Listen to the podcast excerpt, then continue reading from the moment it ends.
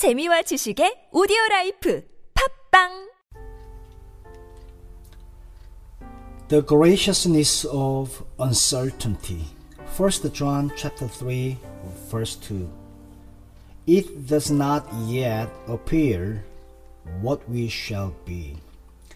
Naturally, we are inclined to be so mathematical and calculating that we look upon certainty as a bad thing. We imagine that we have to reach some end. But that is not the nature of spiritual life. The nature of spiritual life is that we are certain in our uncertainty. Consequently, we do not make our nest anywhere. Common sense says, well, supposing I were in that condition, we cannot suppose ourselves in any condition we have never been in. Certainty is the mark of the common sense life. Gracious uncertainty is the mark of the spiritual life. To be certain of God means that we are uncertain in our in all our ways. We do not know what a day may bring forth. This is generally said with a sigh of sadness.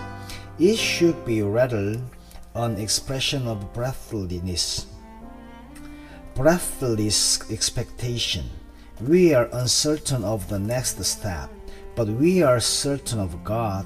Immediately we abandon to God and do the duty that lies nearest.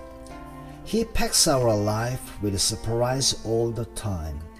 When we become advocates of a creed, something dies. We do not believe God, we only believe our belief about Him.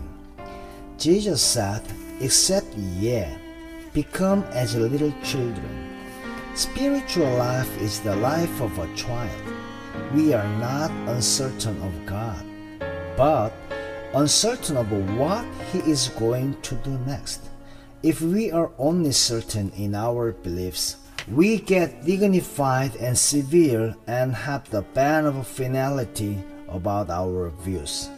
But when we are rightly related to God, life is full of spontaneous, joyful uncertainty and expectancy.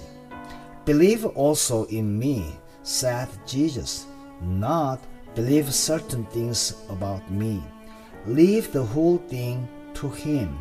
It is gloriously uncertain how He will come in, but he will come. Remain loyal to Him.